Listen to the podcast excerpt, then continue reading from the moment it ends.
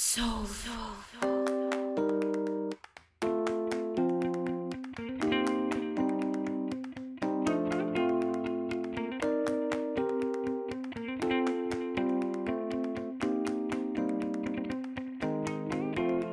Welcome to the Speak Up Talk Radio Network, the Authors on Fire podcast.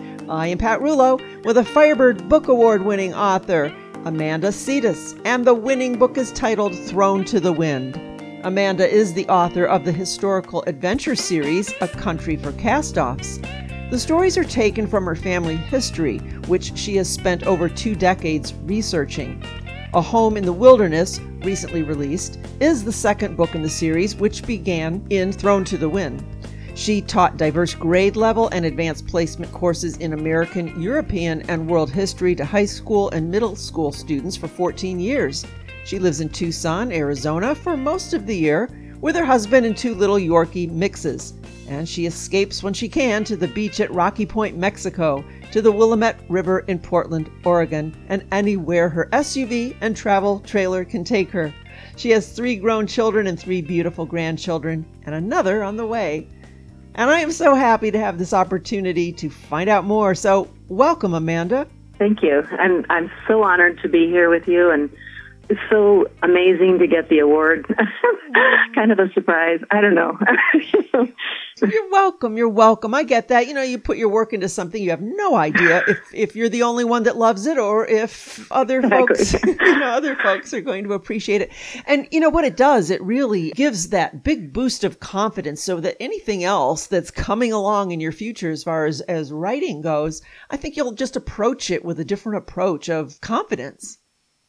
Right, right. Well, we kind of uh, bonded a little over in an email over the fact that you're in Arizona, and I used to live out there for 10 years. And I remember everybody used to always go to Rocky Point. It's just such a lovely, lovely place, isn't it?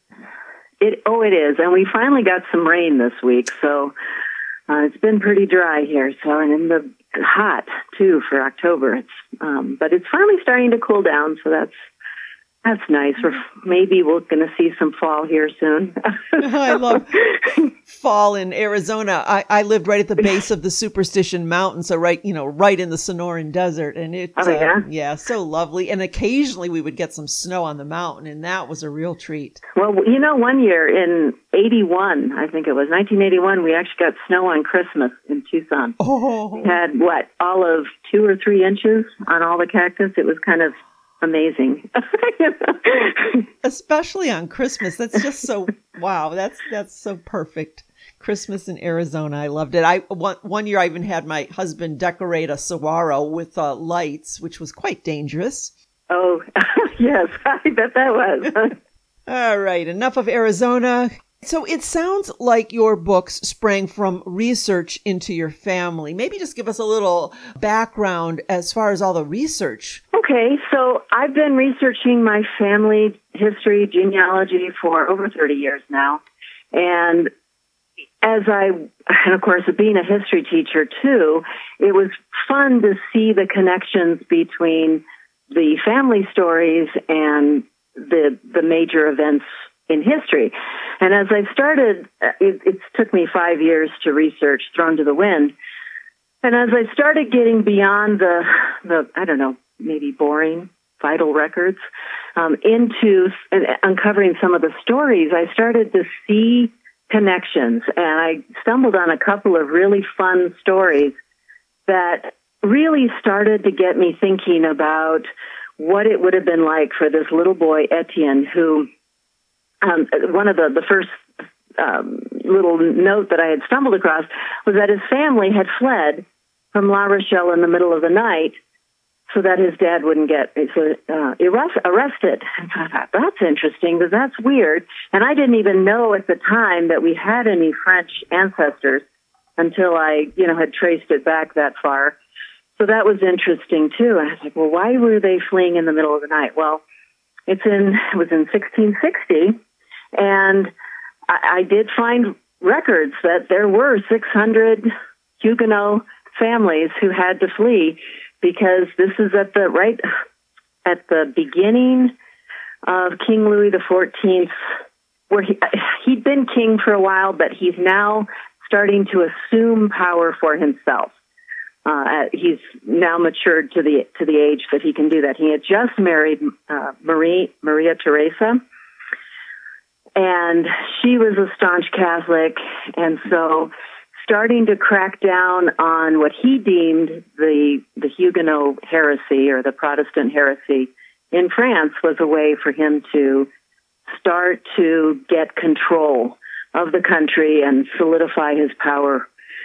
And so this is it's really kind of towards the end of the religious wars because they'd had the siege of La Rochelle back in the 1500s and but so that was an interesting thing and I I started it was it was amazing what what I was able to find. I even discovered that he lived in a rented house that had blue and white tiles and which you know is going way beyond what you can oftentimes see in um, in these kinds of research. And then as I was looking at his journey and I found the ship logs that they uh, on the ships that they took on their journeys and I stumbled across a little bit of information in an old book on the history of New Harlem. And they had this really fascinating story documented about how he had worked for uh, Captain Carteret and was went to pick cherries, and the renter in this uh, of this house where he was picking cherries, Mr. Palmer was a carpenter, ship's carpenter, and he came out and he starts yelling at them and starts beating him and chasing him through the streets and there's even a court case documented on this whole on this whole event, and and, and so that's really started kind of the beginnings of this story. And so I use kind of a long-winded explanation, but I, I, I try to use a lot of primary sources, and really the primary sources are where my research begins, and it's those stories that spark the excitement and the sort of puts the stories together and and then I can set it into the time and look at you know how did these big events impact ordinary people and I guess that's what I enjoy most about it. You found some quite some detailed information, which is just stunning to go way that far back to find the things that you found. No wonder it took two decades. it's been a lot of research over the years, but you know. oh, my, but, but, and and none of your family members knew any of this. You were kind of unveiling no, it, right? My mother. This is on my mother's side. This story, and they didn't realize that there was French in their lineage either until I, you know, uncovered the, the genealogy. They thought they were German and Irish and English, and that was it. And a little in Native American, but yeah, um, but it's been fun, I guess, yeah. to share the stories. How did this research and the writing of your books change or affect you? I mean, I would imagine it, it maybe change you and your family just a little bit. Even just the dynamic to know what the past was truly about. A lot of times you think, "Oh, my life is boring. I don't have much going on," but when you really start looking at these events and the things that these people lived through and the journeys, I mean, just traveling across the Atlantic Ocean is was a harrowing journey. You know, it took 6 weeks, sometimes 8 weeks depending and just so much could happen in the way and and uh, I talk about some a scurvy. You know, a lot of people did get scurvy at that time because lack of vitamin C, and so I even I had to go. So I guess it's impacted me in thinking about my own life, you know, I don't have it so bad, really. I mean, what am I whining about?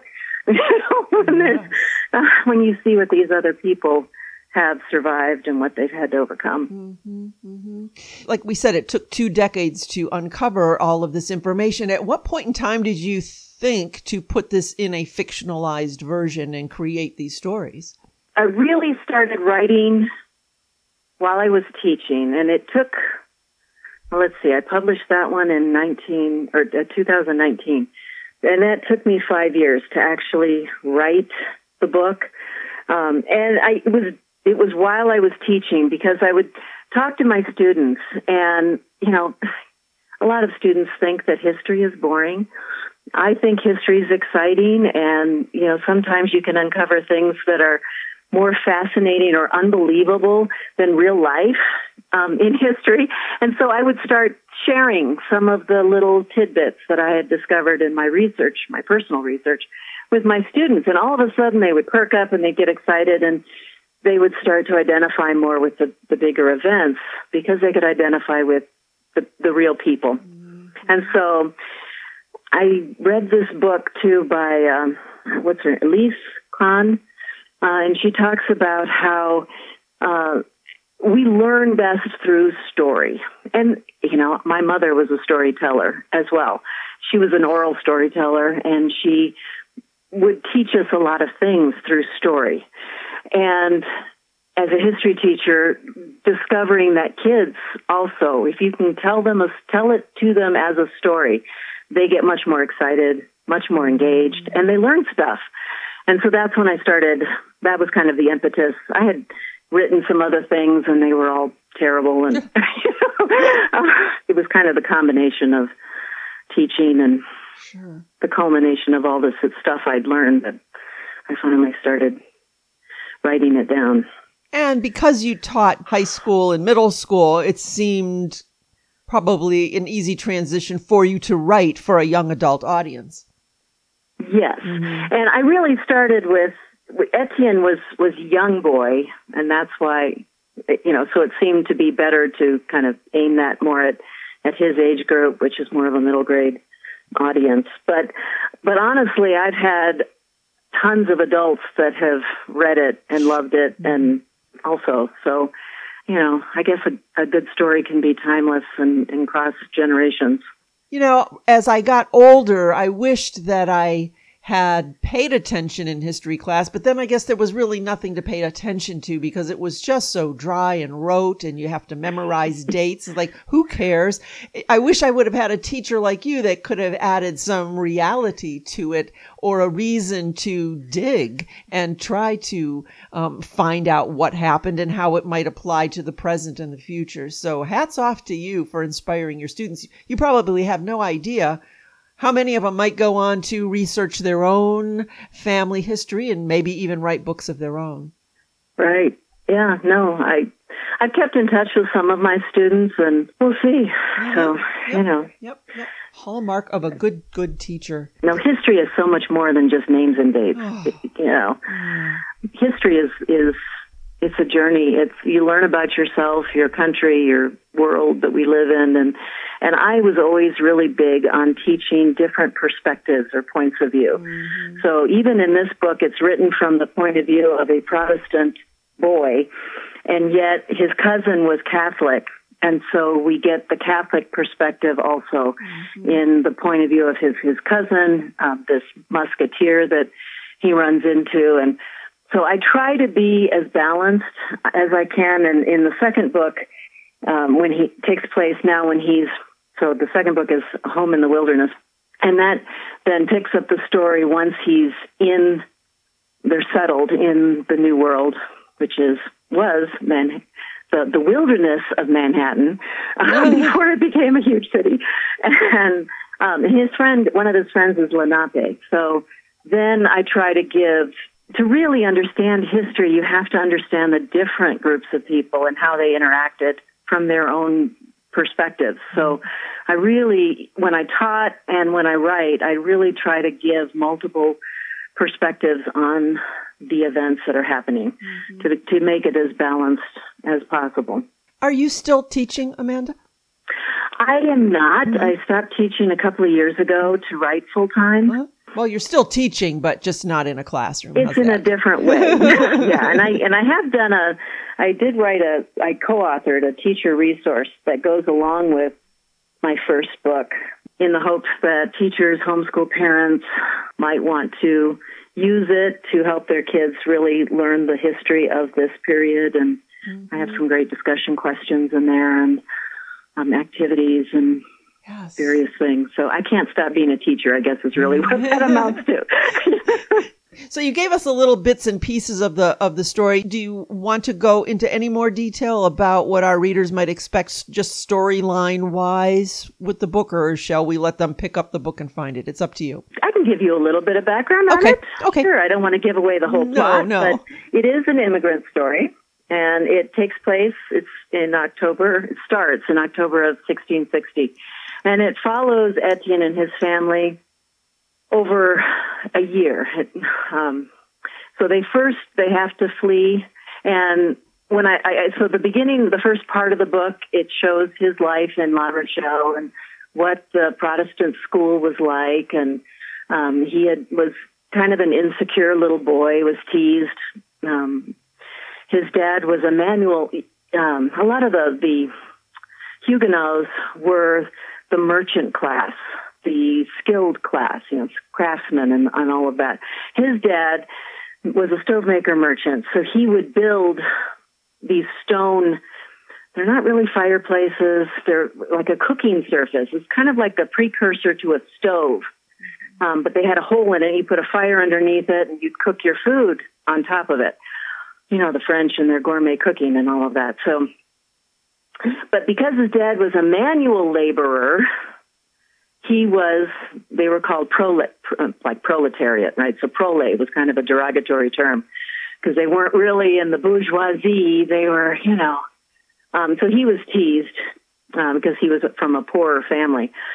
Um, but so the the journey then they they flee La Rochelle. They first go to New Amsterdam.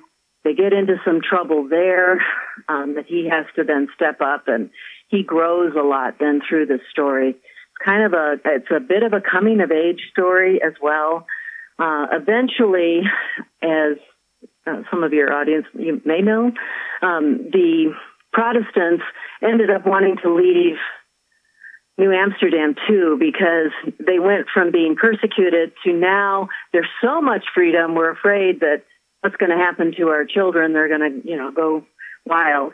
and so they ended up leaving there and come to the New World. So you see the two voyages, the first voyage to Amsterdam and then kind of a comparison. What was Amsterdam like compared to La Rochelle? And the problems there was he run they run into several issues there that he they have to get themselves out of. So it's an adventure story as well. And then the voyage and the troubles at sea, and it kind of ends landing in the new world. So um, I don't want to spoil too much, but All right. And that's the book titled Thrown to the Wind. And now you have a new release, A Home in the Wilderness, which follows up on that. yes, Yes. I'm working on the third one, which is at the mercy of the sea, and that should be coming out. I think it's supposed to come out in April or May uh, this next year. So Here we go. Is that the third and final, or will there be more? It's that one's kind of the climax. It's actually a five book series, Uh-huh. so that's going to be kind of the climax. Yes, it's, that'll be the third in a five book series. Oh my. Now, you worked with a small publishing company, right? Yes. Yes. Windy Sea Publishing. How was the process for you? Um, it's gone really well. It's a it is a new imprint, fairly young imprint, so um, we're kind of getting it started and building it together, and um, we've got a few authors that uh, have been published through it, and starting to, to get some movement as far as visibility. I guess that's where we're we're trying to get the vis- visibility now with um, the different markets, children's markets, and um, those kinds of things. But but the quality of book, I think, is is good. It's up to industry standards. The support is is you know I have a lot of control in that, and which is nice. Well, there's something to be said to work with a smaller press, um, especially one that's just getting started. You probably have a lot more feedback that you can offer and kind of more of a two way conversation. I think there might be some advantages to that. Yes, I think so. And Um, the cover, we have to talk about that. I love the cover. How did that come about? So we found an illustrator. Uh, We had actually had a original. All right, true confessions. I designed the very first cover, which I think was okay, but it wasn't selling well, and so um, the publishing house said, let's let's. So that was involved with let's redesign the cover. Let's make it more kid appealing. So um, they found the illustrator for me, and um, so we went through that process. And and of course they're right. The the, the new cover is way better. cover artwork is just so tricky. It's so easy to fall in love with the first thing, and especially if you created it, it's easy to say, no, this is the cover. But so important right. to get feedback from others. To... Well, and you know, as an indie author, when you're trying to get started, you're trying to keep costs down and all of that. Mm-hmm. Mistakes, you know, learned. you make mistakes and you learn from it, and yeah, I'm I'm very happy with the cover. So, what's the feedback? What have you been uh, hearing from readers? I've had a lot of readers tell me that well, they do like the cover. We were talking about that, but I've also had a lot of feedback. I we just released the um, the audio book this fall, and I've had a lot of reviews. One of them sticks in my head where he says he listened to it. They listened to a couple of chapters of that every night with his nine and 11 year old daughters. And he said there were so many nights when they would, they would, you know, they end the story, the chapter ends on a little bit of a cliffhanger, and so they were begging to, to listen to one more story. And he's like, "No, no, you know." So um, I've had a lot of good feedback, and of course the voice actor uh, da- uh, Daniel Kay, who who uh, read that story, did a fantastic job. I mean, it it made me, you know, of course I'm familiar with the story, but hearing somebody else act it out, mm-hmm. it was like, really? Did I write? You know, I, I gave it such a different feel, you know, than what even I had um, could imagine. And he was he's a actor, voice actor from Montreal, so he speaks French fluently oh. and English, and he was able to to get the right balance in there. Mm-hmm. So you, um, I don't know, he just did a fantastic job. What a um, compliment for a parent to say that we sat quietly and listened to the audiobook and that my children didn't want to go to sleep. They wanted to hear more. I can't imagine a better compliment than yeah. that. I, I, yeah, I, it, really it was a great review. Yes. Yes. And to have an audiobook narrator bring it to life. It's not just yeah. a reading of the words, to have somebody, as you say, bring life to it that even even you didn't expect. Right. Well, you know, it even gave me a different perspective on the on the on the book. I mean, it was it was amazing. It's like, wow, I didn't realize. hey, this is good. well, you know, yeah, I, I, you see different things when you're so close to it. Yes. Absolutely, isn't that the truth? That is, for sure. All right, so we know what's next. You're working on three out of five. Any other ideas tickling your brain outside of this series?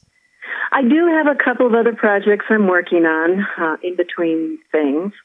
Uh, one of them is is also based on a genealogy from my dad's line, and that one is uh, it's kind of a love story actually. This this couple, my great great great grandparents, I think it's two or three. I don't know. It's before the civil Civil War, yeah, or right around the Civil War, 1800s, and they met in this little town and it's kind of in I guess it's in Poland right now, but it's kind of on that borderline between Poland and Germany. And so they met there and he was a milk deliverer, milkman. He would deliver the milk every morning and he met this girl and he just thought she was the most beautiful thing in the world. And he went back and told all of his friends, I'm going to marry this girl. He goes back the next day and she's gone and he doesn't run into her again until a couple of years later when this is during Otto von Bismarck's rise to power and they were um, the Germification of that whole region and made Polish language illegal and all of this stuff. And so you had a lot of immigrants fleeing from that region and immigrating to the United States. And so he settled in Michigan, went to this little dance that was, you know, supposed to the German community there wanted um, to, their girls to marry good German men. So they would put this dance together, and he happens upon this girl that he had seen when he was delivering milk way back when. And of course, the, the story is that they did fall in love and they ended up getting married. And so it's this love story, you know, which happens to be a true story. So oh. again, the, you know, truth being stranger than fiction sometimes. So, um, yeah, so I'm working on that. And there's another story I'm working on that's Russian. I, I've always loved Russian history, so that's kind of a Russian flair during the Russian Revolution. So I don't know. I'm running out of time. but yeah, so there's there's other stories too that are not related to the series. I love that. I saw that on your um, website. The milkman and the I don't remember what the washerwoman. The washerwoman. Just the title of that and that picture was oh my gosh, the milkman and the washerwoman. I love that. It sounds like an old fable or something, you know. So, yeah, I can't. Working title. I don't know if it'll stay that way, but we'll see. I kind of like it. It says what it is, you know. yeah, right. oh my gosh, that's wonderful. Keep me posted on that. All righty, how's this? Anything we missed as we were chatting today? I want to make sure we're not missing anything you wanted to bring up. I guess I just I would just say that the the audio book for A Home in the Wilderness, my second book, is in the works mm-hmm. right now, so that should be coming out. Good. I think in January. Wow. You said so. I don't know, lots of things. Got lots of good things going. Well, Amanda, would you then share all of your contact information where folks can find out more about you and get copies of your books? Yeah. So my books are available on Amazon. They're also available at at bookstores like Barnes and Noble and other bookstores. You can also go to my website is amandamcetas.com. My publisher's website is windycpublishing.com. Um, and there are ways you can contact me from either one of those sites. All righty. So we're speaking with Amanda Cetas, and the book that won the Firebird Book Award is Thrown to the Wind. We also have A Home in the Wilderness. The audiobooks sound awesome. Third book coming along, The Milkman and the Washerwoman. Can't wait for that. Thank you so much, Amanda, for sharing you and your family history and your writing process with us today. And I'm looking forward to doing many more of these conversations with you. So thank you for today. Thank you so much for, for chatting with me.